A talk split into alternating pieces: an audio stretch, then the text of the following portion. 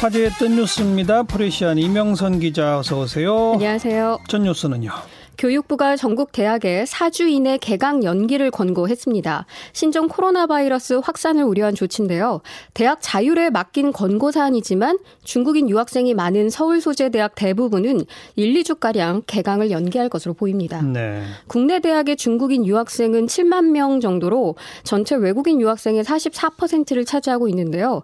중국인 유학생이 가장 많은 경희대를 비롯한 서강대, 세종대, 당국대, 포스텍 등은 이미 개강 개강을 연기했습니다. 음. 또 교육부는 졸업식과 입학식과 같은 집단 행사 역시 자제할 것을 권고했습니다. 초중고등학교는 어떻게 돼요? 대학과 달리 일단 초중고등학교는 3월 1일에 정상적으로 개학할 것으로 보입니다. 교육부는 중국과 교류가 많은 대학과 달리 이 초중고는 중국 출신이나 또 중국을 다녀온 사람이 많지 않다면서 현재 단계에서 개학 연기가 필요하다고 보고 있지 않다고 밝혔는데요. 예. 다만 서울시 교육청은 오늘 확진 환자의 이동 동선에 따라 서울 중랑구와 성북구 관내 유치원, 초중고 42곳에 대해서 휴업 명령을 내렸습니다. 음. 이 휴업 명령 대상 학교는 내일인 6일부터 13일까지 문을 닫게 됩니다. 확진 환자의 판정일인 1월 30일을 기준으로 잠복 기간인 14일을 고려한 조치입니다. 네. 또 어린이집은요? 어린이집은 일단 보건복지부 관할인데요. 어제 일시 폐쇄 및 휴원 기준이 공지됐습니다. 일시 폐쇄는 아동이나 종사자가 확진 판정을 받았거나 접촉자인 경우 14일간 시설을 닫는 것을 의미하고요. 휴원은 아동 혹은 종사자의 동거 가족이 환자 접촉자일 때 역시 14일간 운영을 중단하거나 지자체장이 재량껏 운영을 중단하는 조치입니다. 예. 일시 폐쇄 그리고 이 휴원 기간 동안 어린이집은 소독 작업을 반드시 해야 하고요. 이후 접촉자가 검사에서 최종 음성 판정을 받으면 운영 재개가 네. 가능합니다. 어린이집, 유치원, 초등고등학교 지역별로는 좀 확인할 게 꼭 있네요. 그렇습니다. 계약하는지 마는지. 네.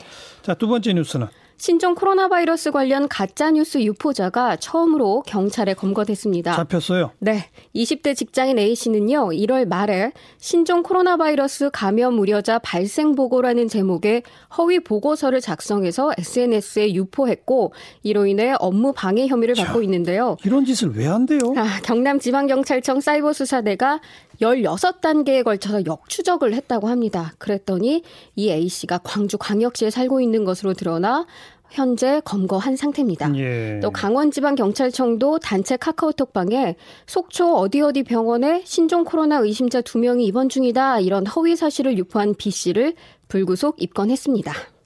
음. 확진 환자들의 개인 정보가 공개된 거 있잖아요. 네. 이것도 수사 중이죠. 네, 특히나 이 맘카페에 16번째 확진 환자 개인의 정보 또 가족들의 개인 정보까지 모두가 공개가 돼서 현재 광주지방 경찰청 사이버 수사대에서는 유출 경위 등을 조사 중에 있습니다. 예. 뿐만 아니라 경찰은 이 사기 사건 관련해서도 엄정 대처를 밝혔는데요. 쌍값에 마스크를 대량으로 판매하겠다고 속여서 수천만 원을 챙긴 뒤에 잠적한 마스크 그 사기범 일당을 이야, 쫓고 있습니다. 대단하네요. 아, 오늘부터 마스크와 손소독제 등 의료용품을 매점 매석할 경우 2년 이하의 징역 또는 5천만 원 이하의 벌금형에 처하게 됩니다. 또 마스크와 손소독제 1000개 또는 200만 원 초과 상당을 국외로 반출할 경우에 정식 수출 신고를 해야 하는 등 통관 절차도 강화됐습니다. 네. 근데 이 마스크 품귀 현상 또 가격이 폭등한 것 등등 관련해서는 네. 정부가 좀 대책이 너무 늦은 거 아니냐 이런 지적이 많죠. 네, 그래서 관련 기사 제목에 부랴부랴 이런 수식어를 볼 수도 있었는데요. 말보다 행동이 느리다고는 하지만 말로는 선제적 대응조차 안 된다 이런 비판의 댓글도 볼 수 있었습니다. 아무래도 뒷북 행정이라던가 때늦은 이 행정에 굉장히 성토의 목소리가 높습니다. 네. 여기까지 수고하셨습니다. 감사합니다. 프레시안 이명선 기자였어요.